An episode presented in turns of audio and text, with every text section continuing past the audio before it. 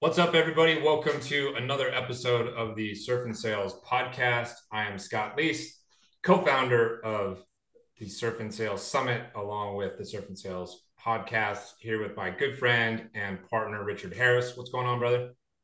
Good to see you again. I felt like up until this week we hadn't talked in like two weeks, so it's uh half well, I guess you're discounting the like 47 text messages about the Warriors preseason game that you sent me while I was sleeping last night.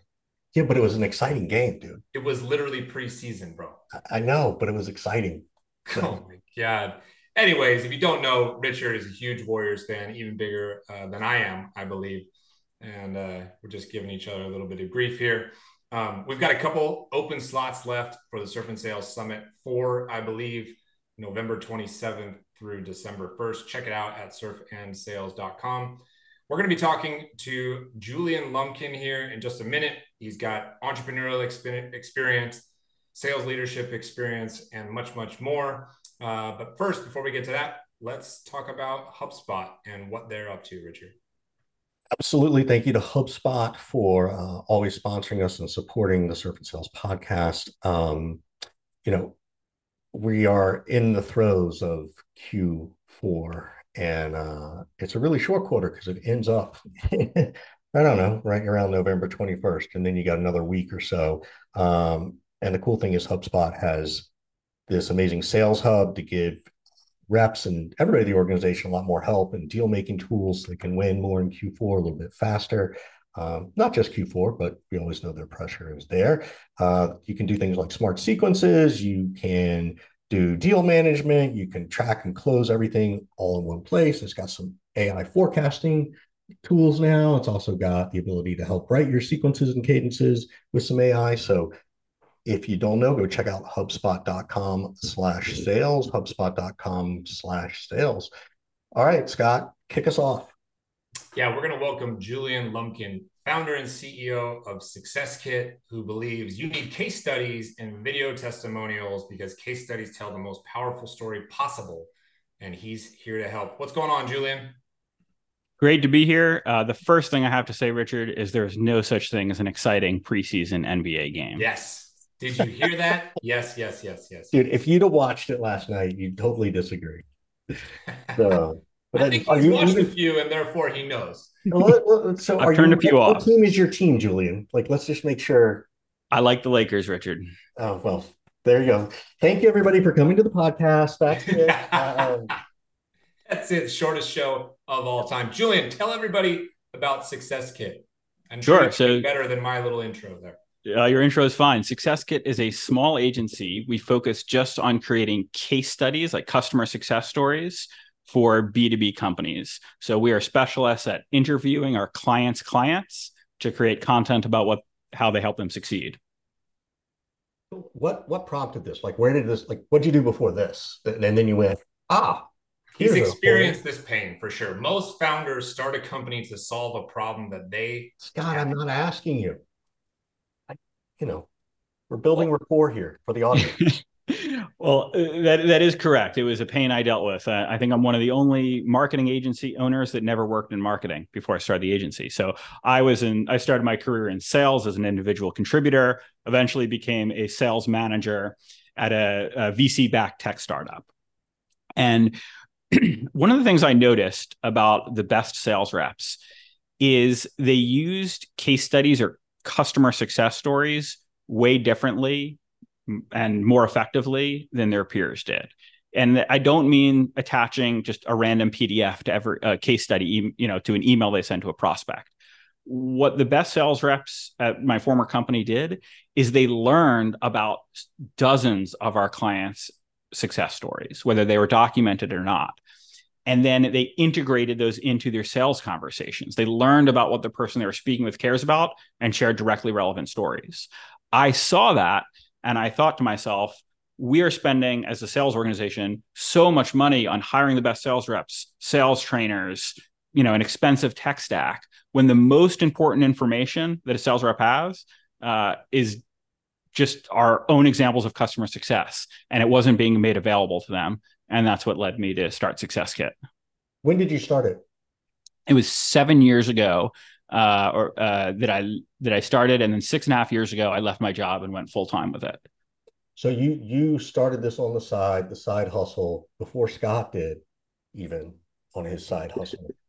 Yeah, I didn't. How it did didn't you... go very long as a side hustle. Once yeah. I once I got the idea and started talking to people, I became obsessed with it, and I wanted to do my current employer the benefit of giving him a few more months because I was in charge of the sales team.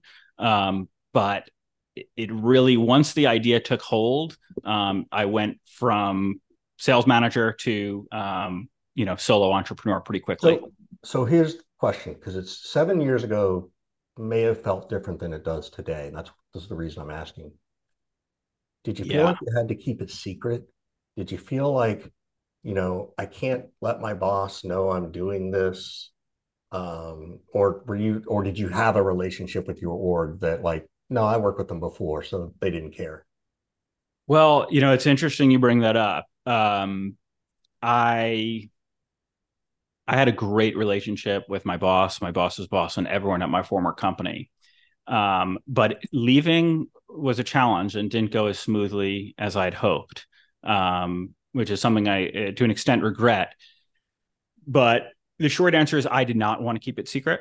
Um, I got advice, very good advice, I think, early on from other entrepreneurs um, about the mistakes of keeping it secret um, or the drawbacks of keeping it secret and how much it was important for me to get the idea out there.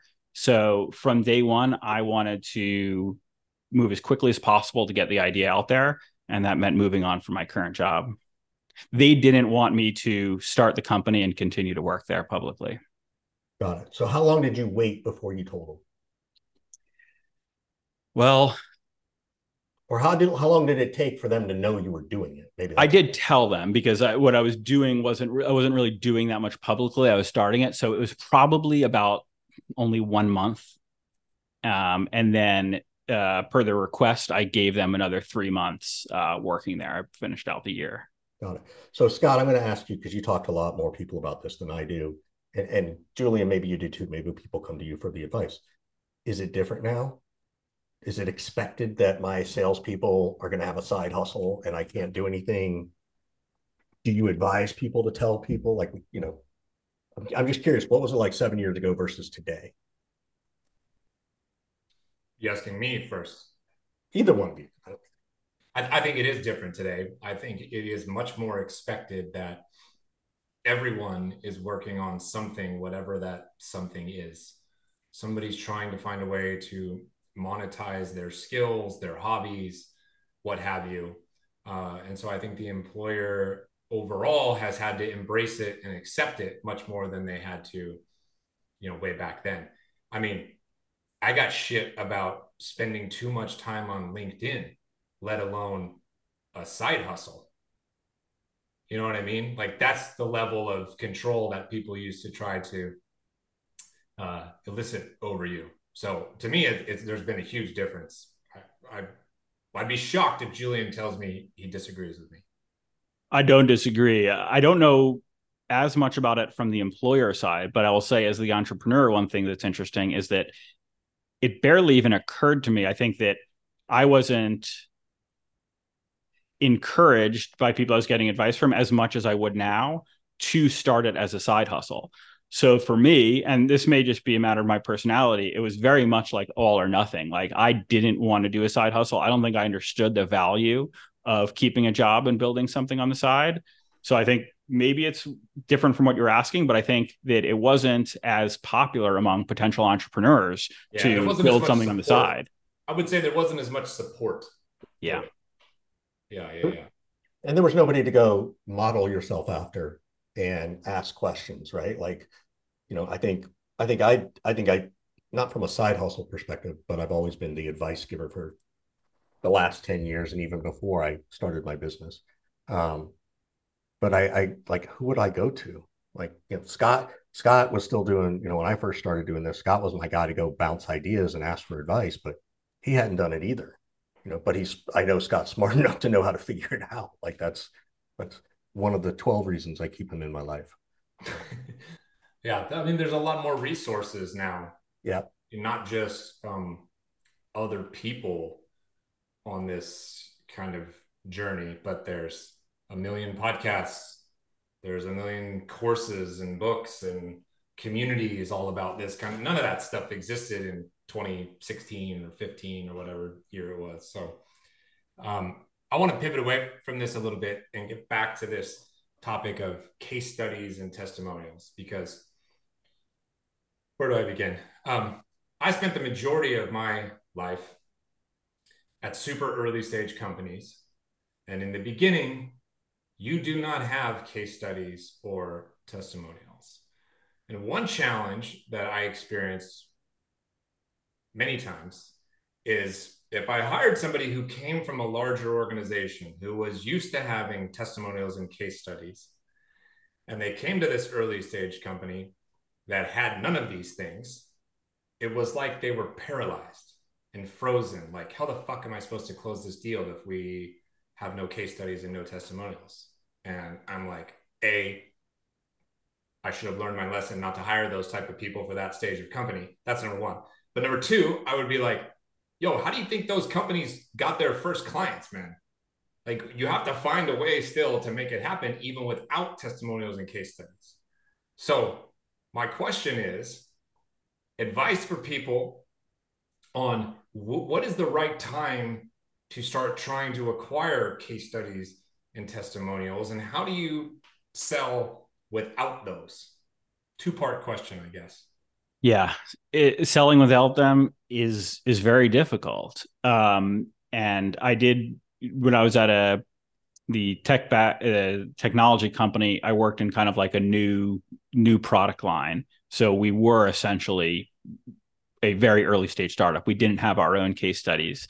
Um, so I, I i felt that difference. And and you know i don't have any like here's what you have to do differently. But in my experience it fundamentally having case studies fundamentally changes the sales cycle in the following way. When you don't have any case studies or testimonials you need to be very upfront with the prospect about how new you are and get them on board as an early adopter champion.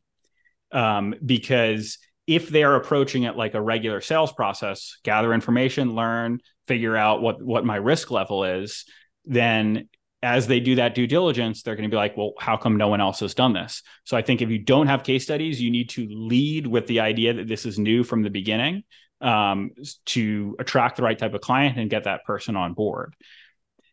As far as when to start, um, as quickly as possible.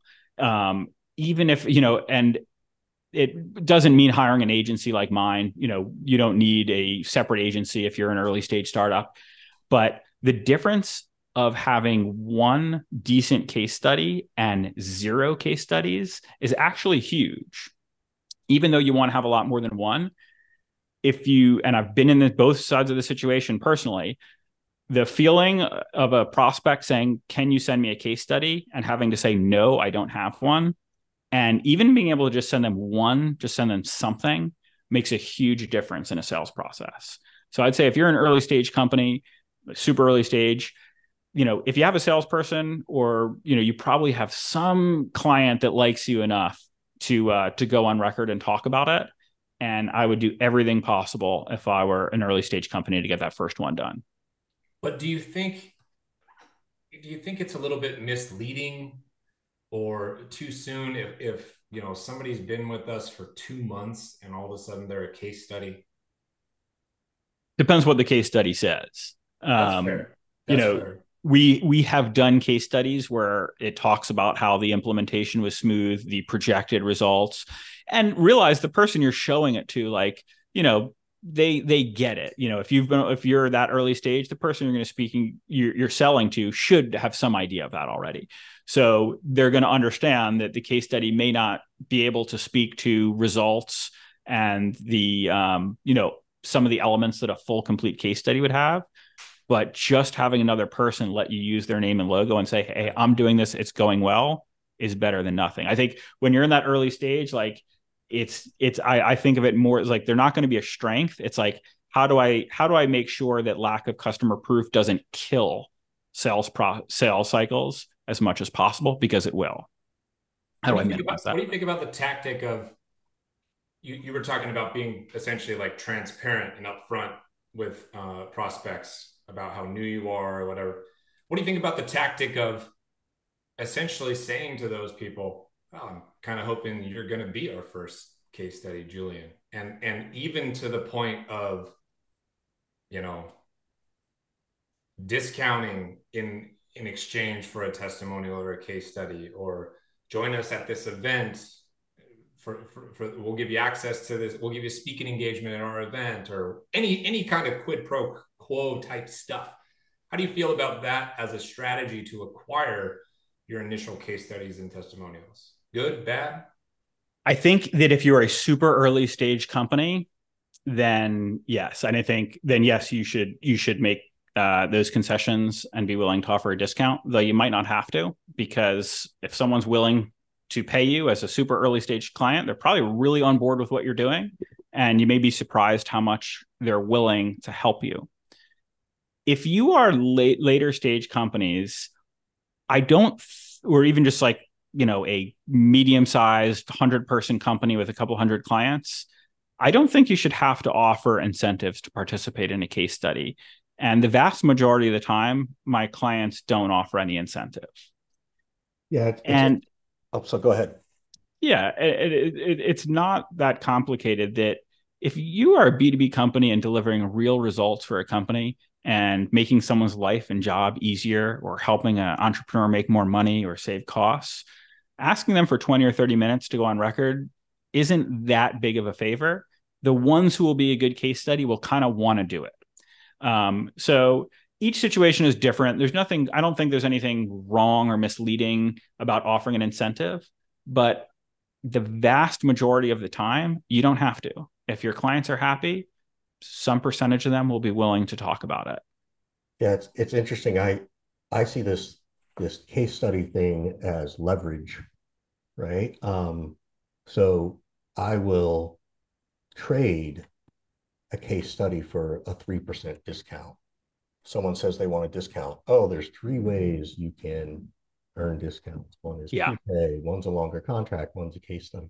So I, I encourage people to think about the leverage. What yeah. I also do, and it works for me, in every single one of my contracts by default, because it's it's 99% of the time on my paper, there's a paragraph in the contract that says they agree to give me a CEO quote, a case study, and whatever and you'd be surprised.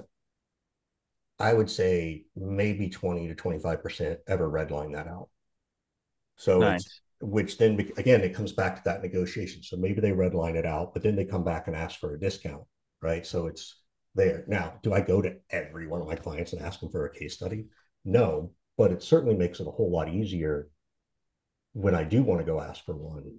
And usually, to your point, I would only ask the people who I know would do it anyway, right? I'm not going, you know, I, you know, I've had some very big Fortune 500 clients, and they actually signed my paper because it was faster.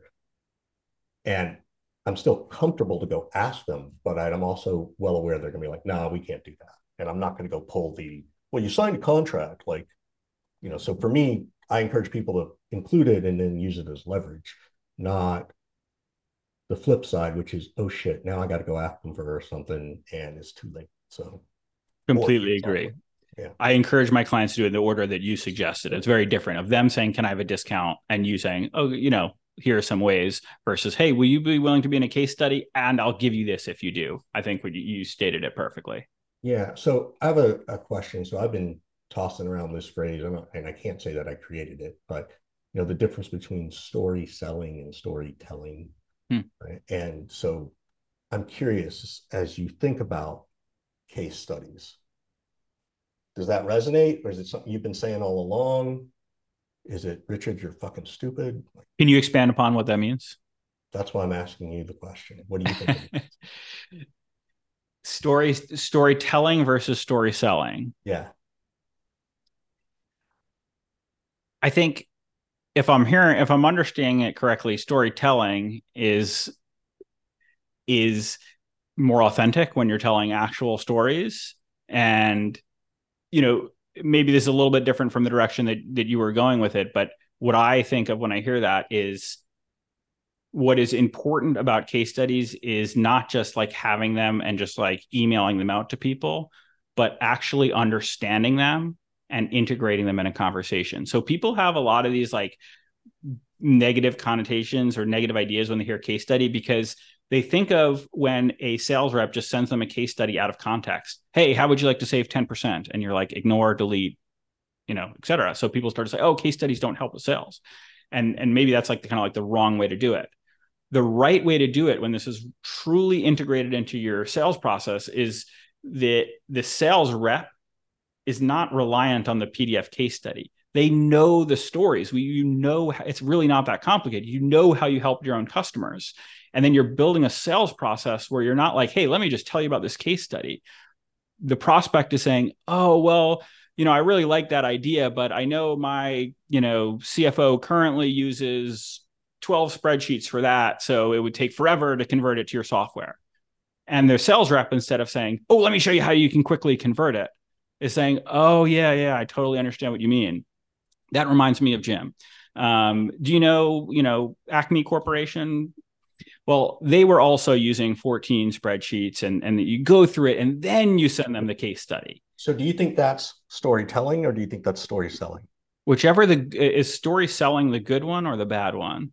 That's why I'm asking the question. I have I, think, I have an answer. I'm, but it's but again it's I've been tossing it around. So I think I have my vision of it and I'm I'm trying to figure out what what does the market say about that versus what he's trying to pressure test the level of genius that he thinks that he uh, is right now. I think what's tripping me up, and, and hopefully maybe you can understand when I hear the term storytelling, I can think of that in a very positive way, like storytelling is good, and I can think of it as like, oh, that sales rep is storytelling, like he's making things up. So that's why I'm not quite sure the context you mean storytelling. So I'll so I see it differently, but I'm I'm open to the debate. Scott, you can be the final judge and jury. Um, you know, is that for me, storytelling is it, it can feel cold and not genuine. Mm. Whereas story selling is using the story in the way you suggested, like the feel felt found, like, hey, you know, letting the story do the selling for you, not me telling you why you need this. So that's my vision of it, but I don't know that I'm right or wrong about the definition. So um, I think the core the core important idea is exactly right. And there really is a difference that a lot of us have felt of someone kind of inauthentically using these things mm-hmm. versus someone who really understands them and is integrating them into a conversation and a sales process. Yeah. Scott, who's right? I don't know. Don't, don't be know. Switzerland. Come on. I don't know. I don't know who's right. You're you're you're splitting uh atoms here. Right. Yeah. Typical Scott. You're in the minutia. You're in the minutia. Yeah, Scott doesn't do minutia. So what? I, I get um, bogged down by uh, small details like that. So, you know, going back to your IC days, right?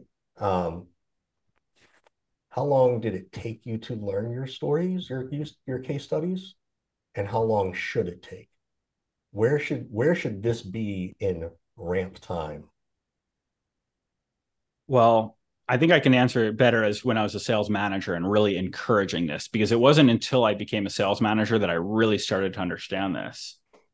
And I think that the answer is day one. Like if I were onboarding a sales rep, really? and I'm sure a lot of people do, what better way like to just to help them understand what your company or what your tech does than hearing your clients explain it.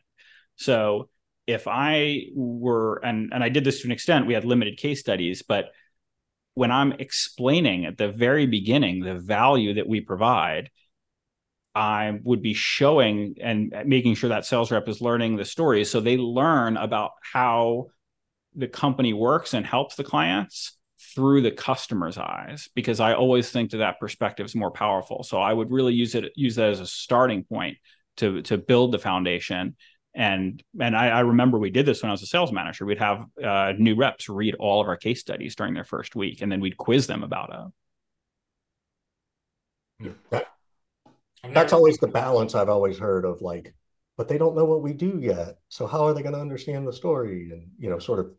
but I, I feel like it's at some point they just have to learn both. So I think a good. I, am really glad you brought that up because that also depends. That that also goes into what makes a good case study, because, in my opinion, a good case study should be able to be understood by a non-industry expert.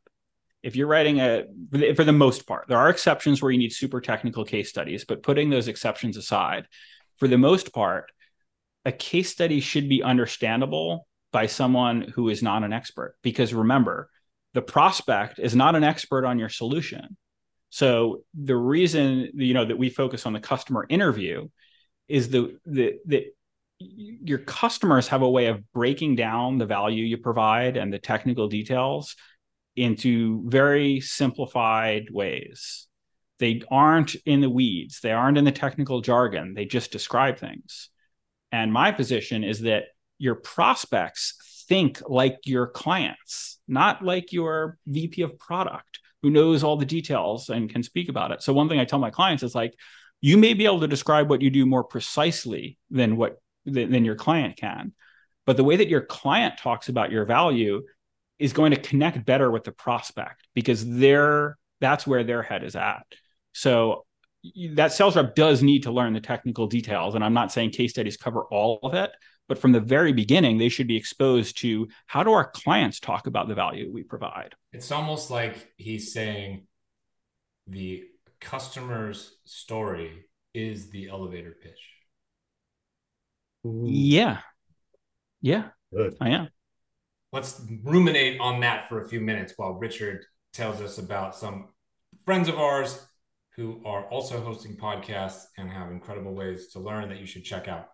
Yeah, by all means. Again, thanks to the HubSpot and HubSpot Podcast Network. If you haven't checked it out, please do. Tons of great podcasts like our good friend John Barrows, who has Make It Happen Mondays. Um, Scott, are you doing a podcast on your new sales training thing with him? What are you doing? Is it going to be a live? Yeah, it's on. It's on his uh, Make It Happen Monday show. This is yeah, my so like that, 900th appearance on his show, I think. God, I'm only at like four. I introduced you to the guy. Uh, so anyway, um, if you don't know John Barrows and you're in sales, I don't know where you've been, but please check out Make It Happen Monday podcast. There's tons of great content out there. Um, John has this great ability to talk to people and grab insights and share knowledge and talk about the future of sales in ways we sort of think about in the back of our head, but are too afraid to admit. So, all right, back over, Scott. What was the question?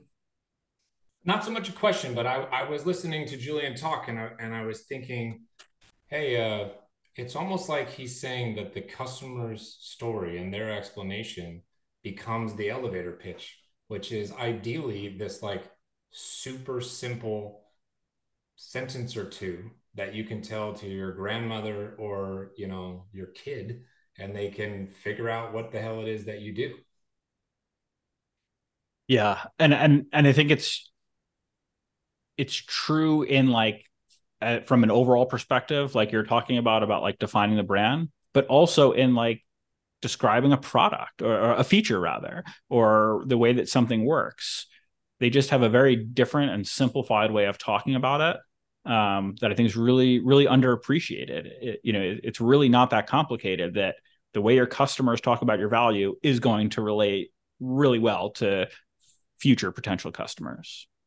Scott, and B2C marketers have understood this forever, right?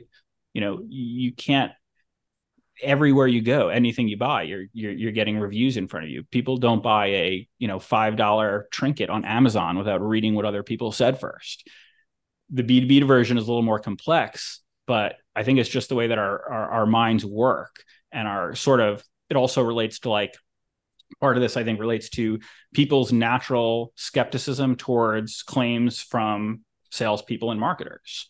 Um, that people just naturally have a wall up to everything they hear. But when it's put in terms that are very clearly not coming directly from the salesperson or from a marketing department, people react very differently. Yeah, I mean, you can think about look, Snickers satisfies milk. It does a body good. Got milk. Like there's there's they're keying in on that emotional piece, right? The personal story, and they narrowed it down. You said, you know, I agree with you. Sometimes we make it so overly complex right? Like, don't talk about what you do, talk about the pains you solve. So, Scott, if you had to change your elevator pitch right now based on a customer case study, what would it be? Based on a customer case study. Scott, what do you do? Yeah. I help you figure out your go to market strategy. Okay, yeah, but you sound like everybody else. Now use a case study.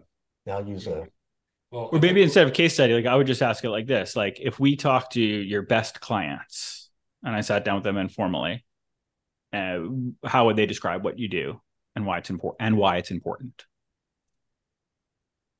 They would say I help organize all of the ideas and thoughts that they have and put it into an actual repeatable sales process in motion. That's way more interesting than I help people with go to market strategies. It's actually for you, it's more interesting. That was like pulling teeth for me. I, I, like I heard myself speak and wanted to slap myself. But the funny thing is, Scott, this is what you do to your own customers. I know you. You would ask. I don't them. like doing it to myself. Well, who does? But that's what, that's what I'm here for. I'm here. I'm here to make you uncomfortable. That's what I'm. That's what I'm realizing. I don't like this exercise. so, uh, this is that part, Julian, uh, where we sort of turn it over to you. What what questions do you have for us? Yeah. Um, I guess my first question, because I, you know, you guys have been sales and you're entrepreneurs and business owners yourself now.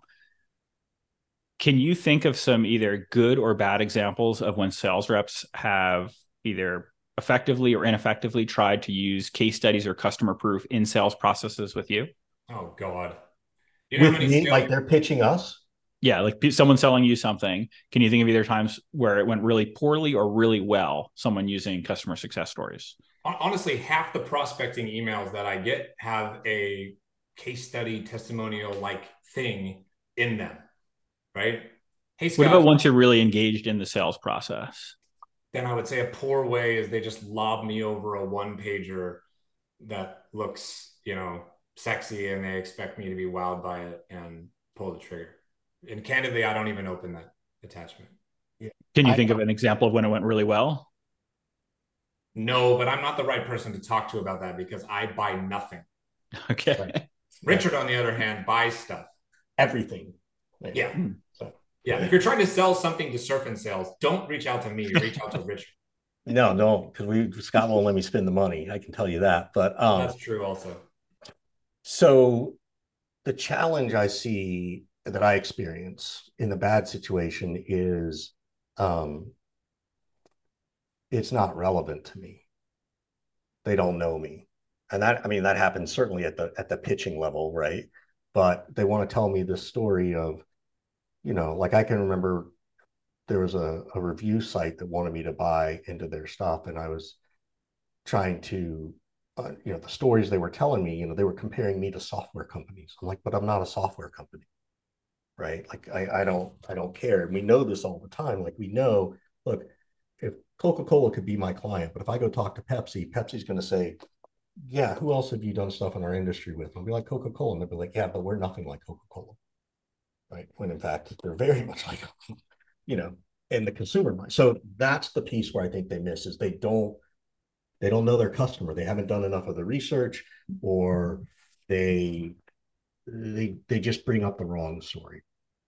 Um, yeah. The right story um, works when it's, I you know, positioned as this is what we help you do, and if you and if you want help, let us know, and if not, that's okay, right? Because they may or may not know. Um, so that's a piece of it. And then deeper in the sales cycle, by the way, when they bring up the wrong case study, back to the first example, um, the reason they're bringing up the wrong one is because their discovery skills suck. They're not good at figuring out where my pains are. They're, they're, they only talk about surface pains. They haven't gotten deep enough to then be able to match the alignment because, you know, people don't, people, people buy emo- off emotion. They don't buy off words. So it's those sales reps who just verbatim, you know, garbage dump the wrong story at the wrong time. So yeah, your your friend John Barrows um, said it really well a while back. He said this kind of offhand. I've always held on to it. He said, uh, "Marketing is about content. Sales is about context. Yeah, you can have all this content, um, but you have to put it in the right context. Yeah. Otherwise, it's it, it's not valuable. Yeah. Um, another thing I'd be very curious to hear your guys' opinion on um, is like we talked about like an elevator pitch or like the value of, uh, uh, of what we do. You know, what my company does is really straightforward. Uh, so, as business owners and sales experts yourself, I'm curious what what messaging do you think would be particularly valuable for me to talk about why companies need case studies if they don't have them now? Dude, he just asked us to do our job for free. That's impressive. On your own podcast. Oh, God. Well done. Well played. Well, one of the things that you alluded to earlier was essentially that it increases win rates. You, you didn't use that phrase, but that was what I think you were alluding to. So I think maybe messaging about increasing win rates, maybe um, shrinking the sales cycle. I think uh, increasing average contract value potentially. Uh, something about maybe stickiness of a customer. Um, you know, example, somebody without a testimonial maybe tries to jump ship after six months. Somebody with a testimonial is like, it's working not as fast as I thought, but it is working. I'm going to give them more time. So maybe there's you know less churn. There's four ideas. Nice. My first one um, is something like you know, solving the frustration you might experience because you're not sure how to tell the story in the moment. Hmm. Uh, and that might be more of an executive level or an early stage founder, right? Who's going from yeah. founder led sales. Because founder led sales, their biggest pain is why can't my reps do what I did to get the first 10 clients, right? So it's because they don't have the story. So so that to me is a piece. And then I always try to, whenever I do this stuff, I always try to figure out, well, what pain do they feel? And can I put that into the pitch? Right. It's it's, you know, you know, it's driving your revenue by letting your customers help your team sell, not just your sales team or something like that. You know, that I like that. So, and the idea of positioning your customers with your sales reps. Yeah. Yeah. So teaching your reps how to use case studies to close more deals. That feels more marketing-ish though than that feels like storytelling, not story selling. Hmm. So nice. Cool. All right. Well, thank you, Julian. This has been awesome great to to learn this. We have not had this topic come up, although it's something we all know about. So I'm really glad we have it. Um, something we all wish we had more of. Yes. So, uh, and look, Scott just got a brand new pitch out of this. He's going to go test it now. Yeah. uh, but thank you, Julian. How can people get a hold of you? What's the easiest? Yeah. First of all, thank you for having me. Like I told you guys, I've been following both of your content on LinkedIn for for a long time, so it's really uh, really an honor to be here and on your podcast. Um, if people want to find me, um, pretty easy to find on LinkedIn. My name is Julian Lumpkin, so you can follow what I'm doing there. Uh, if you want to find Success Kit, we are at successkit.io. And I'm happy to answer any questions, you know, about your case studies, how to use them, you know, quick advice on how to create them. We produce a lot of content about how to do this yourself that's free. Um, so feel free to check it out. Free case study teardowns with Julian Lumpkin. That is right. There you go that that's a pain you solve. Like, yeah, we get you started on figuring out how to tell your case study. How we just how we how just we just decided that you're offering a free service to all the surf and sales listeners out there. Free case study teardown with Julian Lumpkin. You might you might get your inbox might get flooded by like three people. So. I mean that sounds like a uh, sales meeting to me. So I'll there I would take that. If someone says they want to me to break down their case studies for them, I will do that for free any day, anytime. Right on. Thanks so much for joining us, Julian. Thanks, Julian. We will see everybody next time on the Surf and Sales podcast. Thanks, guys. See ya.